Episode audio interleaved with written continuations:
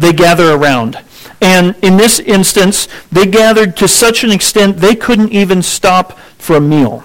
Now, think about how busy Jesus must have been to be constantly surrounded by people. The, the thought comes to my mind of burnout. Wouldn't he get tired? Wouldn't he get worn out from all of this? It, it happens over and over and over again that all of these folks are gathering around and, and they want to hear him speak. They want to hear him teach. They, we've seen several times already, they want to be healed. They want to gather around him for the benefit that that provides in a variety of different ways. I would expect that he would get exhausted with all of that. Uh, it says that he came home. Now, where was his home of operations? Does anybody remember where, where did he keep going to? Where was home? Capernaum. Okay, so he's he's at a city on the Sea of Galilee, and that's where he's made his home base of operations. Now, the Scripture doesn't tell us that he built a house or that he owned a house. The word here for home is simply a, a house and it's the one that he keeps going back to. Um, there's a lot of possibilities of what that could be. It might have been Peter's house. It might have been his own house. He might have. He was a carpenter. He could have built one. We we don't know. But he had his base of operations in this area, and that's where he went back to. And when he gets there, when he arrives, people just flock to him. Every time that he's there, people are flocking around. This time, it's to such an extent he can't even eat a meal. And so his own people, we're going to find out here in a little bit that this includes his mother and his brothers, potentially even his sisters. He had, he had a natural family, um, and they come and they are going to try and take custody of him. They're going to try and get him away from all that. Now, why did they think that he was crazy? Uh, we're not explicitly told in this case exactly what it was that they thought, but for some reason they decided he's crazy. And, and we need to do something about that. It's possible that they thought that he was just so overwhelmed that he was going to experience burnout and that they needed to get him away from that. It's possible that because everybody, you know, the, the scribes, the Pharisees, the ones that he'd been interacting with, they were so against him that they they must have concluded, okay, he's he's gone off the rocker, he's crazy, we need to get him out of that to protect the family name. We're, we're not told exactly why, but for some reason, they, they come to the conclusion that he is crazy, and they need to do something about that. Now, it's interesting that these are the people who love him. They want what's best for him. They're trying to take care of him, and yet they have concluded that he must be a lunatic. They, they have decided that he is, uh, you know, he's lost it, he has lost his senses, he's crazy, and we need to step in and protect him and do something for him. Now, it doesn't express a whole lot about them, but the last we saw of where Mary was, she was in Nazareth, which is a distance of about 40 miles. Now, whether she was still living there or not, we don't know for sure. But if she had to travel that distance, this isn't just a, you know, oh, I'm going to go next door and, and talk to him. They made plans. And they decided, you know, we need to do something about this. And it's not just Mary, it's also uh, Jesus' brothers, which we find out more about them in chapter 6, so we're not going to delve into them too much. But there were other siblings. They were his half-siblings from Joseph and Mary. That, that was a normal couple. They had more kids. They had babies. And those siblings had grown up with Jesus. Now, at this point, they don't trust Jesus. They don't, they don't know him. We're going to find out more about those individuals later, but they didn't know Jesus and they weren't trusting him. They weren't his disciples. They weren't following him. And so they had come to this conclusion that he must be crazy. And therefore, we have to do something about it. They had traveled some distance. Like I said, it's, it's possible that they weren't in Nazareth anymore. We don't know. That's just the last place that we knew of. But wherever it was that they were living at that point, they had to travel. They had to get there to take custody of him. They were willing to do this, and I, like I said, I think that these are the, the people who loved him. They wanted what was best for him. They were trying to do what's best for him, but they didn't understand him. They had concluded he must be a lunatic. So of those, of those three options, liar, lunatic, or Lord, they had concluded that he was crazy. He was a lunatic. So they were going to do something for his own good, but they were going to do something about it. Now, at this part, point, Mark does something interesting. Mark uses a lot of literary techniques and features, and he's actually going to do that right here because he starts a story and then he stops. And he, he inserts something else in the middle, and then we'll continue with that first story later. It's, you know, there's, you, you start reading commentaries, and there's all kinds of talk about why he did this and that, and they, we don't know. Doesn't matter. That's his way of expressing and telling the story. And it kind of heightens what's happening so that we understand this fits together as a full unit. And Mark is trying to let us know certain things about who Jesus is. And so he kind of uses this ABA type sandwich where he, he starts off with the family and then he inserts this interaction about the scribes and then he'll continue with the family again here in a little bit. So we, we find out that these people, his, his own people, the ones who loved him, the ones who wanted to take care of him, they travel, they show up, they're going to help him out, and then something else completely different happens. And we're, we're kind of left wondering, okay, so did they take custody? What, what happens? Well, we'll get back to that. In the interim, though, we find out that there are scribes who came down from Jerusalem. Now, who are the scribes? We've, we've addressed them, we've talked about them a little bit already, but who are the scribes? Anybody remember? Do what? Paul? Okay, they were religious leaders. They were, they were teachers. They were the law, law lawyers. That's the word I'm trying to get out. They were the ones who had read the law. They knew the law. They understood the law. That was their profession. They were oftentimes the professional readers as well because not everyone was able to read. This wasn't a highly literate society. And so they would stand up and they would read the law. They would read the Old Testament and let people know what was going on. They were supposed to be the experts in the law. Now, we've also seen the Pharisees. Who remembers what the Pharisees are? Just quick review on that one. Anybody? Nobody remembers who the Pharisees are? We've run into them. Go ahead. They were the religious leaders. Okay, they were a group of religious leaders. Now, oftentimes it's it's easy to forget. Okay, who who are we talking about? What's going on? Um, I've got just a, a, simple way that I sometimes make a comparison and remember. The scribes are like lawyers. Okay, we have lawyers today, right? The scribes are lawyers, but the Pharisees are kind of like a political party. Take your pick, Republican, Democrat, I'm not going there. But they're like a political party. There's actually another group that is going to come up at other times called the Sadducees. That's the other party. And again, I'm not, I'm not going into politics, but those are two groups that kind of have some differences, and they argue back and forth. Um, and they are the leaders of the Israelite people. But there's this, this other group that's the scribes. And like I said, that would be like the lawyers.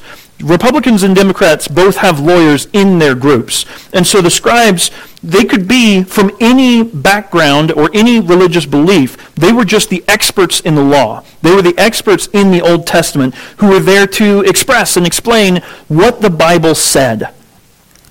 There's something unique about this group, though. In the past, we've just seen the scribes and the Pharisees. Like I said, there's another group that comes up in other Gospels later, but the scribes and the Pharisees, but we haven't really delved into them a whole lot. This one, though, is a different group. This is a group of scribes that came down from Jerusalem. So there's almost a, uh, an official capacity that they're coming in, and almost like the, the leadership in Jerusalem were saying, hey, we've heard these stories. We know that there's stuff going on. You need to go check this out. You need to go deal with this and address this.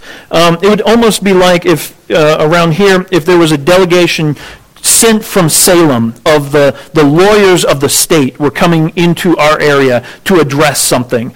It's, it's something a little bit different. This isn't like, you know, going down and just talking to the lawyers or the, the leadership of our parties in this area. This is something official coming from the capital to address a situation and an issue.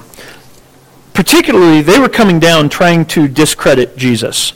That's, that's really why they were there. Um, the, the interactions that Jesus has already had, we looked at five of those, where it started off, they were asking some legitimate, reasonable questions, and it went downhill from there to the point that the, the Pharisees decided, you know what, we need to get rid of this guy. We need to execute him. We need to kill him off so that he does not spread this, this teaching that he's doing. Well, now there's a official delegation, a group from Jerusalem that has come down, a group of these, these scribes, these lawyers, who are coming down to address him and to deal with all of these, these things, these claims that he's made. I told you, Mark is letting us know exactly who Jesus is. We're faced with that, that question. Is he a liar? Is he a lunatic? Or is he Lord? Well, these scribes, they've already come to their conclusion. Uh, the scribes came down from Jerusalem and they were saying, this, this is the party line that they arrived with. They're, they're saying, he is possessed by Beelzebub. Now, obviously, the question comes up who's Beelzebub? Who, who is that? What's, what's going on there? Did anybody look that up in advance and identify? Okay, who is that? Okay, he's the prince of demons. Do what? He's Satan, right? He's the adversary. He's the accuser. He is uh, the, the prince of the demons, the leader of the underworld, in essence. Not, not the underworld. Um, those who are in, in opposition to God. The, the term Satan means adversary. The term devil or diablos means accuser. And the, the term Beelzebub means lord of filth or lord of flies. And it was, it was actually a pejorative term um, that harkened back to some of the Old Testament of a, a individual who was uh, the lord of that country, that nation, but it, it becomes a pejorative term that ends up being the lord of filth or the lord of flies. And so they all, all three of those terms refer to the same person, and it's, it's just a variety of epithets. So when we hear Satan, when we hear the devil, when we hear Beelzebul, all of those are pointing to this same individual that stands in opposition to God, that stands in opposition to Christ. He is not someone that we want to be following, not someone that we want to be associated with. And yet that's the accusation that they're saying, that he is possessed by Satan, that, that's what the scribes are saying, that Jesus is possessed by Satan and that he is casting out demons under the authority of the ruler of demons. So, they have concluded that he is a liar. Satan is, is called the, the uh, leader of liars. And so this is, this is an issue. They've come to the conclusion that he is under the authority and the power of the, uh, that one that is opposed to anything that is God's, anything that God expects or desires. Now, there is a lot in Scripture about Satan. Um, there are various Old Testament passages that are pointed to as referencing his fall. Um, he comes up quite a bit in Revelation chapter 20. Um, he's pointed out as the great demon, or sorry, great dragon, as the serpent, as the devil, and Satan. All of those terms are used in Revelation 20, verse 2, to point to the exact same person. Um, and Job chapter 1 really gives us an example of when Satan goes before God and interacts with him.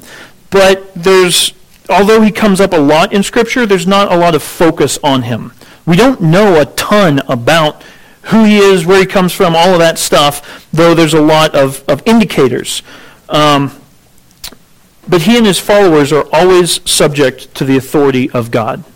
We've seen those demons come up multiple times. And last week we even saw an episode where when the demons, when the unclean spirits saw Jesus, they fell down before him. They, they had no power, no ability. They did not resist. They couldn't resist Jesus. He, uh, Mark always describes Jesus as having authority and power over them. And the religious leaders have come to the conclusion that the only reason that Jesus could have that power or have that authority was if he was possessed by Satan himself. That's quite the accusation. That's quite an issue. So Jesus is going to address that head on. Says he called them to himself and he began speaking to them in parables. So what, what is a parable? Obviously, we hear about them quite a bit, but what is a parable? It's a story, okay? Do what? a lesson, it's a teaching tool. The, the word itself means to put two things side by side. That's the idea. And so what happens with a parable is that we take something that we see or recognize, a physical example, and pair it with a spiritual example so that we can understand the spiritual example based on the physical example. Typically, we're going to use this term in reference to ways and things that Jesus says um, and the way that he teaches. But and, and it doesn't have to be physical and spiritual. The, this technique is used a lot just to teach and to give examples. But Jesus is going to use them in a variety of ways. Um, other things that can be used as parables is a proverb or a riddle or even just using figures of speech. All of those would fit in this category or this idea of teaching with parables. And so Jesus is going to call them to himself, and he is going to teach them with a parable. He's going to put two ideas side by side to help them understand the fallacy of their logic. That, that they've come to a conclusion that is unsupported and makes no sense, and it fails. Now, Apparently, in ancient times, uh, there was a concept or an idea that being insane and being demon possessed were often linked. That they were very similar ideas. Um, not necessarily that they're exactly the same, but that being crazy was caused by demon influence or vice versa. So, what we're seeing happen with this whole episode is that his family come thinking that he's crazy, and these religious leaders come thinking that he's possessed by a devil or by the devil. And so they're, they're kind of very similar. They're not on the same page, but they're both ascribing to, say, to, to Jesus things that aren't quite accurate. And that's, that's an issue. You'll notice, however, that these leaders, they don't challenge the validity of what he was doing. They never question whether demons were being cast out, because that was quite obvious. That was blatant. They were bowing down before him. They had no ability to resist him. They, they acknowledge that Jesus has authority over the demons. They just question where did that authority come from? Well, like I said, Jesus is going to use parables. He's going to use uh, this method of teaching by putting two ideas side by side in order to show them really the absurdity of their accusations, the, that their conclusion had no basis in fact or reality. he asks them a simple question How can Satan cast out Satan? It's a good question. Like, like, just think about what you're accusing me of in this moment. You're saying that I am possessed by Satan, and yet I'm kicking out Satan's followers? That doesn't make a lot of sense. Think about that for a moment. How can Satan cast out Satan? Verse 24 if a kingdom is divided against itself, that kingdom cannot stand. Well, that makes sense. We, we know of, of nations where there's, there's infighting, and that results in that nation falling apart. In fact, these are the scribes. They're the ones who know the law. They know the Old Testament. They know of a time in which, multiple times, in which there was civil war within Israel. And that led to the fall of Israel. They, they should be able to recognize that doesn't make sense that when there's infighting amongst the kingdom, that's not going to build that kingdom or not going to be a good idea. That's not going to be a good thing. The other one that he, he gives, verse 25, if a house is divided against itself, that house will not be able to stand. Uh, again, let's, let's think about who is he talking to. These guys ought to know the Old Testament. They ought to recognize, oh, wait a minute. When the nation of Israel split, that was the house of David divided and did not follow each other. They fought against each other. That, that doesn't make sense. Why would Satan set up one of his followers to start kicking out his other followers to accomplish these things? It, it, it's absurd. It makes no sense. If a house is divided against itself, that house will not be able to stand. And if Satan has risen up against himself and is divided, he cannot stand, but he is finished.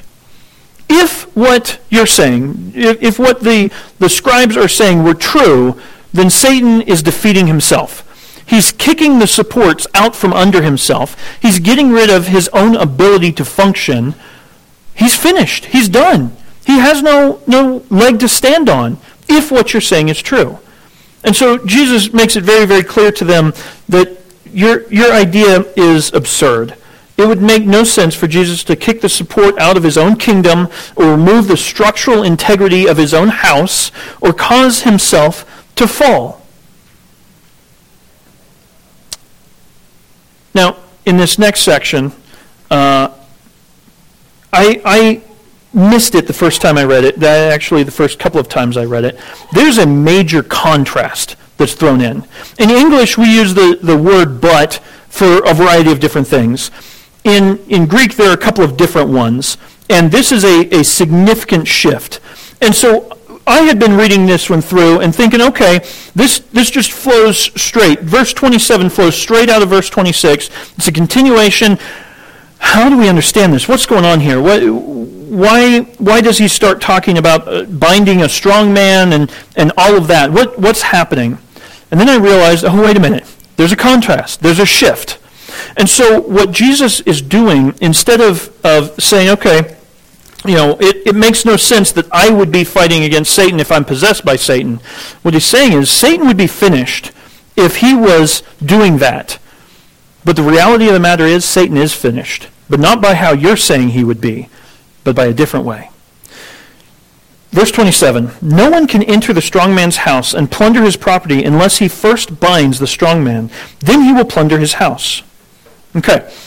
It's not possible for someone to walk into this house and defeat Satan. He's, Satan's a strong man. Satan is, is ruling and, and having all kinds of stuff going on. And so, how is it that God's going to defeat that? Well, he's going to come in and bind the strong man first, get him out of the way, and then plunder the house. Israel had gone completely away from God. They were not following him. They were not doing the right things. The, the spiritual leaders that we've seen so many times are, are going the opposite direction. And Jesus has come on the scene to draw them back, to bring them out of that captivity, to, to bring them back to God. How is he going to do that? He's got to get rid of, got to cast out all of these demons and, and release them from the power of this strong man, of Satan, and bring them back into the power and the authority of God. And so what he's, what he's doing is binding, yeah, I'm, I'm kicking out all of these demons. I'm defeating them. I'm getting rid of them. But I'm not doing it as Satan is controlling me and telling me, okay, I'm going to get them out of the way. I'm doing this under a different power, under a different authority, for a different reason, because we do want this house to fall. But not because Satan is against himself and causing himself problems, but because God is going to defeat Satan. God is going to overcome Satan. Now, I already mentioned there's been absolutely no resistance Every time that Jesus shows up and, and is driving out a demon, they, they just go. Uh, we, when we were doing uh, the Wednesday night study through Revelation, um, the, the example of Godzilla versus Bambi was brought up. If you've seen that one or you're familiar with that one, like there is absolutely no resistance, no fight, no nothing. Jesus is in control. He is in charge completely. He has total authority over all of this. And he is in the, bind, in the process of binding that strong man, Satan, getting him out of the way because he has plans, he has intentions, he has what he's doing and what is going on. And so, Jesus has come in to first bind the strong man, to get him out of the way, and then plunder his house. Truly I say to you, verse 28, all sins shall be forgiven the sons of men and whatever blasphemies they utter. But whoever blasphemes against the Holy Spirit has never, never has forgiveness, but is guilty of an eternal sin. Now, this one is one of those challenging passages. You've probably heard different things on it and studied different things on it. And honestly, this, this is one of those where um, sometimes when you're preaching straight through something, it's, it's would be nice to be able to avoid problem passages, challenging passages. And yet, that's not what we want to do.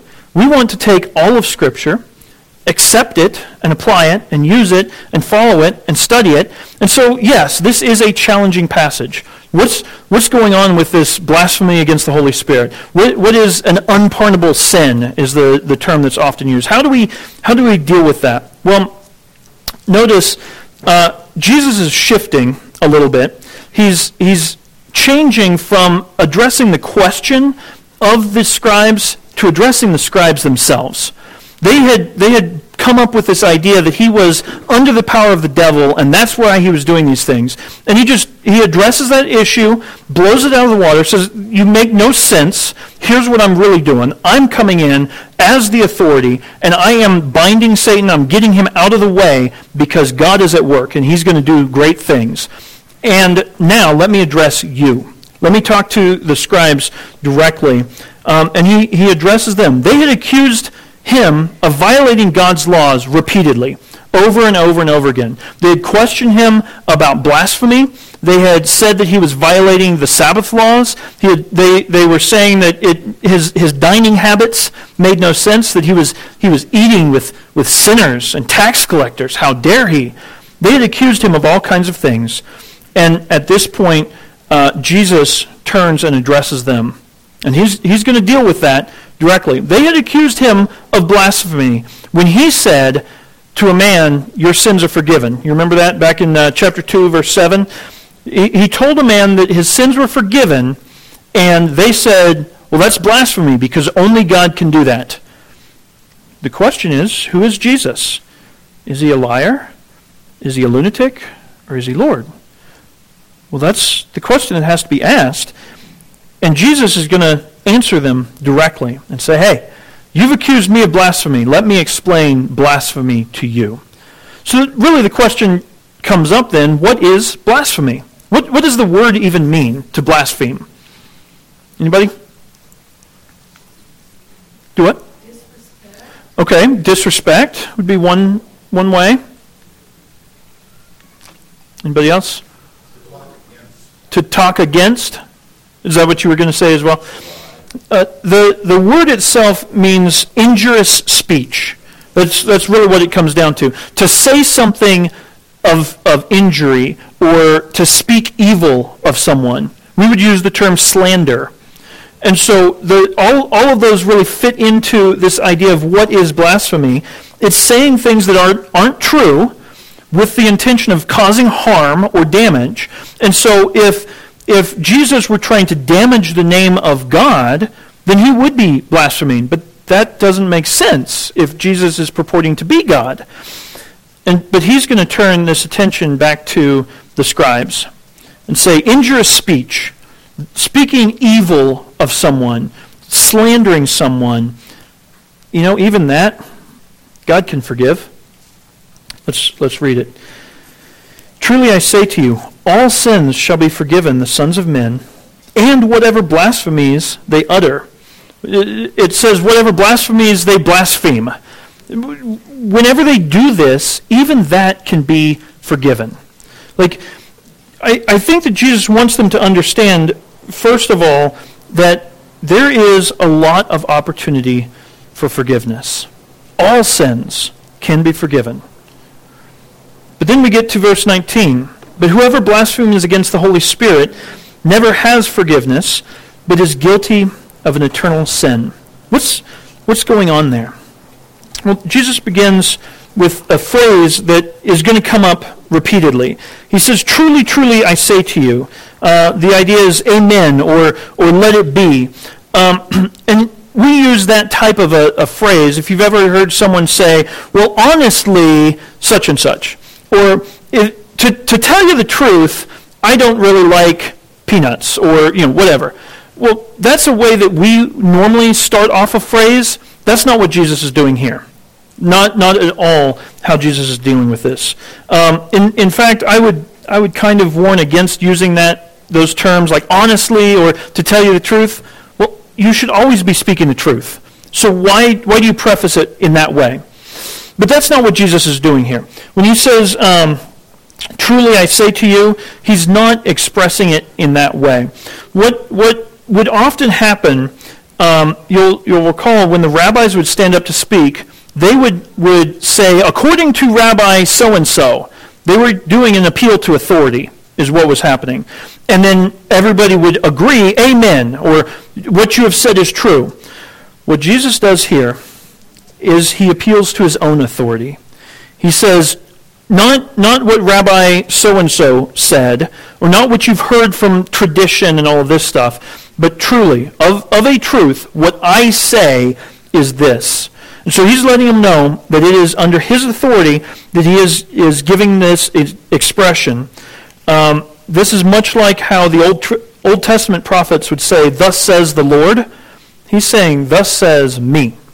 And he's putting himself in a position of authority to make this statement.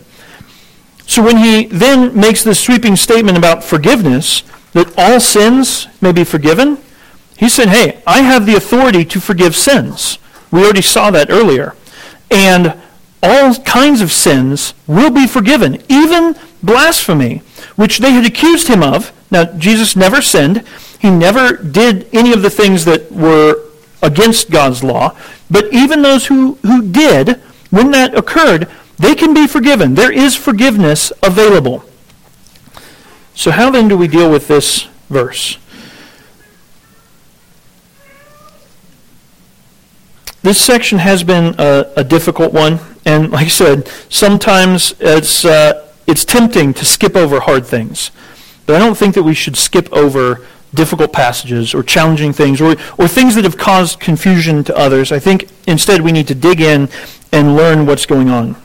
Uh, verse 29, um, in this episode, both in Matthew, Mark, and Luke, in, in all three of those, uh, is the only place that deals with this idea of blasphemy against the Holy Spirit or this idea of an eternal sin. So when you dig through Scripture to try and understand what's going on, it's a good idea to find out where else is it talked about. Well, the only places that it's talked about is in this episode. Now, all three Gospels record this episode, but this is the only time that it comes up. um, the closest parallel that we find in the Old Testament deals with commands concerning atonement for unintentional versus intentional sins. In the Old Testament, there were times at which someone could have atonement or forgiveness if they did something unintentionally. But if they deliberately set out to reject God's law, to do what he had told them not to, in willful, intentional, and defiant sins, that person was to be cut off, to be removed from Israel, even to the point of being killed. They were done. There was no sacrifice that they could offer. There was nothing that they could do because they set out with the intentional purpose of defying God and disobeying his law. Uh, we see those come up in Leviticus chapters 4 and 5, as well as in Numbers chapter 15. Those were times in which they were cut off and removed from Israel. That's the, that's the closest Old Testament parallel that we have to this idea of an eternal sin. Mark is going to clarify the statement in verse 30 when he says that the reason that, that this is, is happening is because they were saying he has an unclean spirit or that he's possessed by Beelzebub, or that he's under the authority or control of Satan. That's the, the context. That's what's happening that is causing this to, to come about. Now, hope is given at the start that all sins, even blasphemy, can be forgiven. But the one who willfully and intentionally defiantly ascribes what the Holy Spirit is doing to Satan is not ever possessing forgiveness, but is subject to judgment always for their sins. So when we, when we come to this question of, you know, what, what is the unpardonable sin? Is there any sin that I can do that is, is so terrible that God can never forgive it? it Jesus has already said there is forgiveness for the sons of men for anything, whether it's blasphemy or, or anything else. Now, he's not making light of sin, but he is saying that it is possible to be forgiven. But when someone can see what's happening, can know everything that's going on, can be given proof after proof after proof that Jesus is God himself, under the power of the Holy Spirit, doing what God expects, casting out these demons, and then turn around and say, well, that's Satan doing what the Holy Spirit is doing, that's an issue. Not, they, they don't possess forgiveness because they are constantly in sin. They are always sinning. If you can't tell the difference between Satan and the Holy Spirit, you cannot figure out the most basic principles of right and wrong. Thus, you are always in sin. and not in forgiveness. How can a people be forgiven? By accepting Jesus, by trusting the completed work of Christ's death, burial, and bodily resurrection. Now, obviously, Mark hasn't gotten to that yet, but that's how we get that forgiveness. The forgiveness that is available for any sin, for all sins, is by putting our faith and trust in the completed work of Christ. There is no other way. So then, if someone rejects the Holy Spirit's draw and continuously is against the Holy Spirit, they will never have forgiveness. And because there is no other way of salvation, no other way to be forgiven, if you reject what God has given as that and speak ill of the Holy Spirit, blaspheme the Holy Spirit, rather than trusting Him, you're or assuming that what He's doing is actually Satan's doings, you don't have forgiveness. You've never received it. So this isn't some uh, mystical thing or some, well, maybe they said the right thing or the wrong thing or, or at just the right moment they did the wrong. It, it's not that. That's the way that some people try and, and deal with this. Oh, well, if you, you, you can be forgiven of anything except this one thing. Well, that's, that's not what he said. He said, all sins shall be forgiven the sons of men, and whatever blasphemies they blaspheme. But if someone sets themselves up defiantly, intentionally, completely ignoring what God is doing, ascribing that to Satan instead of to God, then they don't have forgiveness. They have not accepted the one way of salvation that God has given. The scribes had had a front row seat to the glory and the majesty and the authority of Jesus the Messiah. They had seen the light, they had seen everything that he had done, but being lovers of darkness, they rejected it and ascribed to Satan the power of God. Instantly, Mark is going to shift the focus, which to me, I'm reading through this and I'm like, well, well, wait a minute, what's their response? What happens? What's going on? Well, he, he shifts back to where we started with the family. Um, this family arrives and they are planning to take him into custody because they thought he was crazy. They get there and they send a message in and they, they want Jesus to come out to them. And the multitude that was sitting around him, uh, they said, hey, your, your mother and your brothers, they're here. They want to talk to you. They, they arrive and send that message, but Jesus is going to use that as a teaching moment.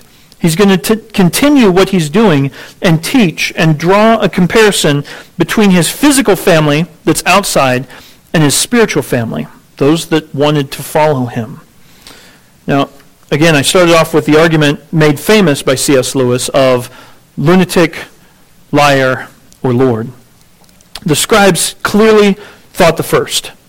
Obviously, they thought Jesus was just a liar, and that's why they wanted to kill him and get rid of him. His family thought that he was a lunatic, that he was crazy. But the crowd is asked kind of the same question. What, what do you think? What do you conclude on this? And Mark is, is setting it up so that we also, as the reader, are faced with that. Okay, so what's going on? What are we going to do? Jesus gives an answer. Um, he answers them and looks around at the, the crowd and says, Who are my mother and my brothers? He looks about at those who are sitting around him and said, Behold my mother and my brothers. He, he says, Look, you guys, you're my mother and my brothers. Why? For whoever does the will of God, he is my brother, sister, and mother. What is the will of God? You know, this is probably one of those great questions that teenagers and young adults are constantly asking. Maybe even older adults and grandparents and great grandparents, as the case might be, are, are often faced with that question What does God want me to do? What is the will of God? Jesus sets this up and he says, Whoever does the will of God, he is my brother and sister and mother. They are the family, the relationships that I am most focused on and have the greatest desire to be a part of is that. Now, he's, he's not trying to get rid of his natural family, his physical family. In fact, later on, we're going to find out that Jesus takes steps to ensure that his mother is cared for. So he loves his mother. Don't, don't think that he's rejecting his mom. But he is using this as a teaching moment and as an example of what's his priority, what's his focus, what's his, his desire. Whoever does the will of God, he is my brother and sister and mother. But what is the will of God? This question, this issue, could be an entire sermon. We could take a very, very long time dealing with it. I'm not going to this morning, but I do want to look at a few passages, give you a, a, few things to look up and to consider as we go through for, for your consideration on this. Um, if you like alliterations, I'm going to give you one here because these fit together and they're, they're memorable in this way. Sanctification, submission, and sinlessness. That's the will of God. That's what he wants. Our sanctification, our submission and our sinlessness. 1 Thessalonians chapter 4, verse 3. In the, in the context, um, this is dealing with a set apartedness, dealing with sexuality, which is a big issue and a big question in our society today. I'm not going through all of this passage, obviously, so I would encourage you to dig in um, and study it yourself. But in 1 Thessalonians chapter 4, verse 3, it says, For this is the will of God. Well, that makes it easy to know what the will of God is, doesn't it? This is the will of God, your sanctification. That is, that you abstain from sexual immorality. And he, he goes on and he talks about a lot of things. But what, what is sanctification? Well, we've, we've discussed that one a few times in the past. It is the idea of being set apart, set apart for God, being His and not our own. That's his desire. That's what he wants from us. That's what he wants for these individuals, that they be set apart for God. Uh, like I said, in the context specifically, it's dealing with sexuality, with our most intimate, close relationships. Those even need to be set apart for God. The next one is submission. In 1 Peter chapter 2. 1 Peter chapter 2 verses 13 through 15 says, Submit yourselves for the Lord's sake to every human institution, whether to a king as the one in authority, or to governors as sent by him for the punishment of evildoers and the praise of those who do right. For such is the will of God, that by doing right you may silence the ignorance of foolish men. What does God want? What is the will of God? That we would submit to those who are in authority. That's challenging. That's not easy. That's not necessarily what we always want to do. And yet, clearly it says that is the will of God. Why? That by doing right, you may silence the ignorance of foolish men. The way that we live impacts the, what others understand and what they're able to learn and what they know about God. And so the will of God is that we live differently, that we live lives that are separated for Him, and that we live lives in submission to the authorities that He has put over us. The last one that I'm going to look at this morning is in uh, 1 Peter chapter 4 and verse 2. And I, I called this one sinless. That's, that's the intention. That's the desire. That's the, the aim and the goal. And when someone says, well, you should live sinless, I don't know about you, but my first thought that pops to my head is, I can't do that. There's no way that I can. Well, duh. No, you can't. Acknowledging that, admitting that is step one. How is it that we can avoid sin? That we can not sin only through the power of Christ, only through the indwelling of the Holy Spirit. It's not us. It's not that we can do this, and yet it is what God expects. We must arm ourselves with a purpose to spend the rest of our lives not following the lusts of men, but following the will of God, which is this idea of sinlessness. So, so as to live the rest of the time in the flesh, no longer for the lusts of men, but for the will of God. That's, that's what God wants, is for us to live for Him.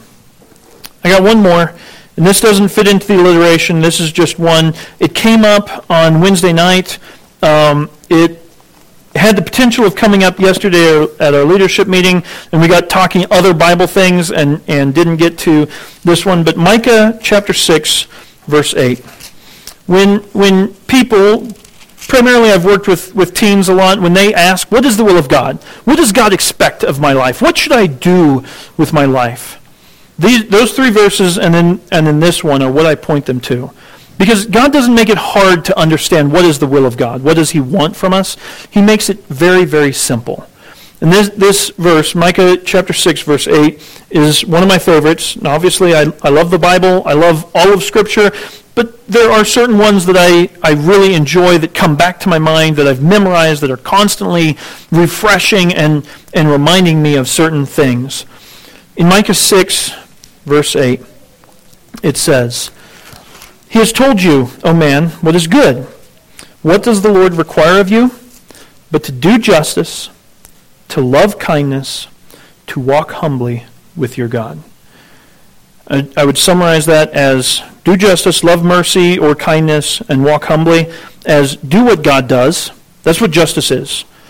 Love what God loves.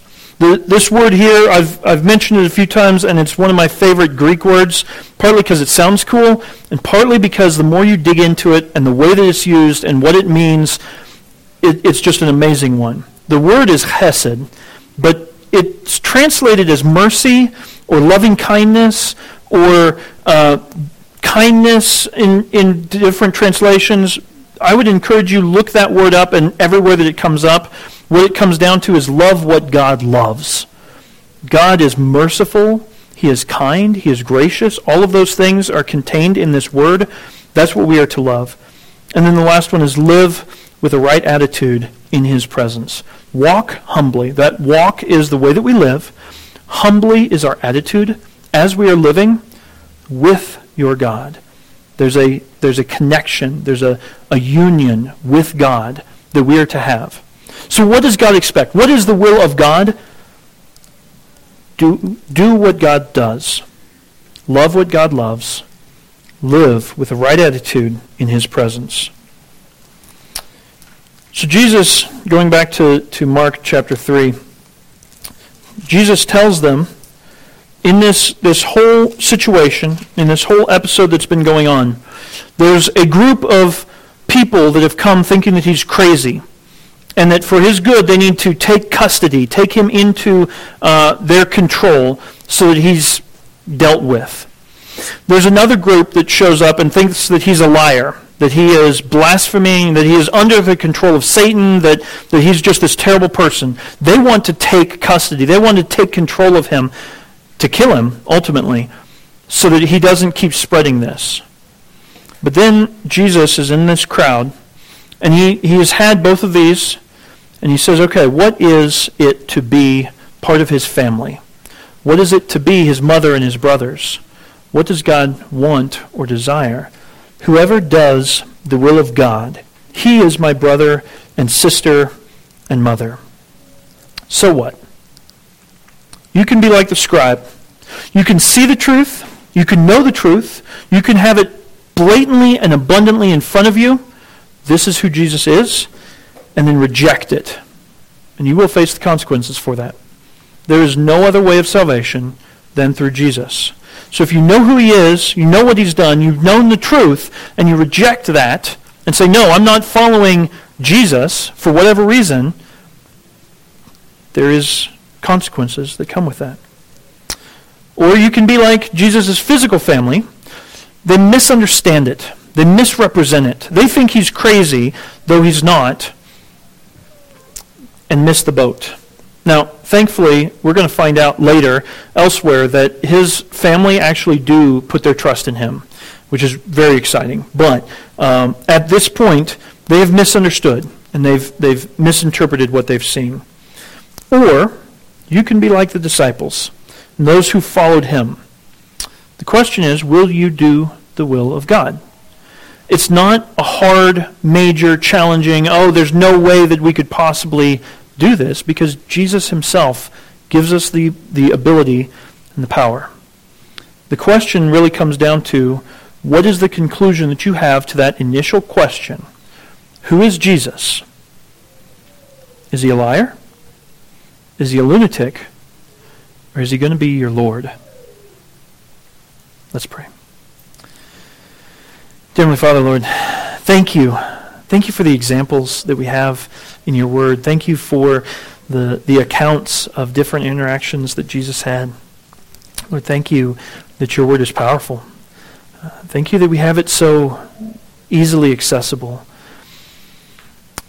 Lord, each one of us is faced with how we deal with Jesus. Are we going to accept him or are we going to reject him? Help us to submit willingly and readily. Help us to do your will, to be your family. And help us to acknowledge that Jesus is Lord. He displays his power and his authority in so many ways, in the things that he does, and the ways that he explains those, and the, the teaching that he has. We simply need to bow the knee, to trust him as Lord. So, Lord, help us to do that.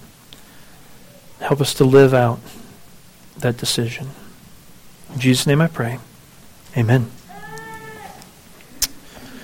We are going to stand together.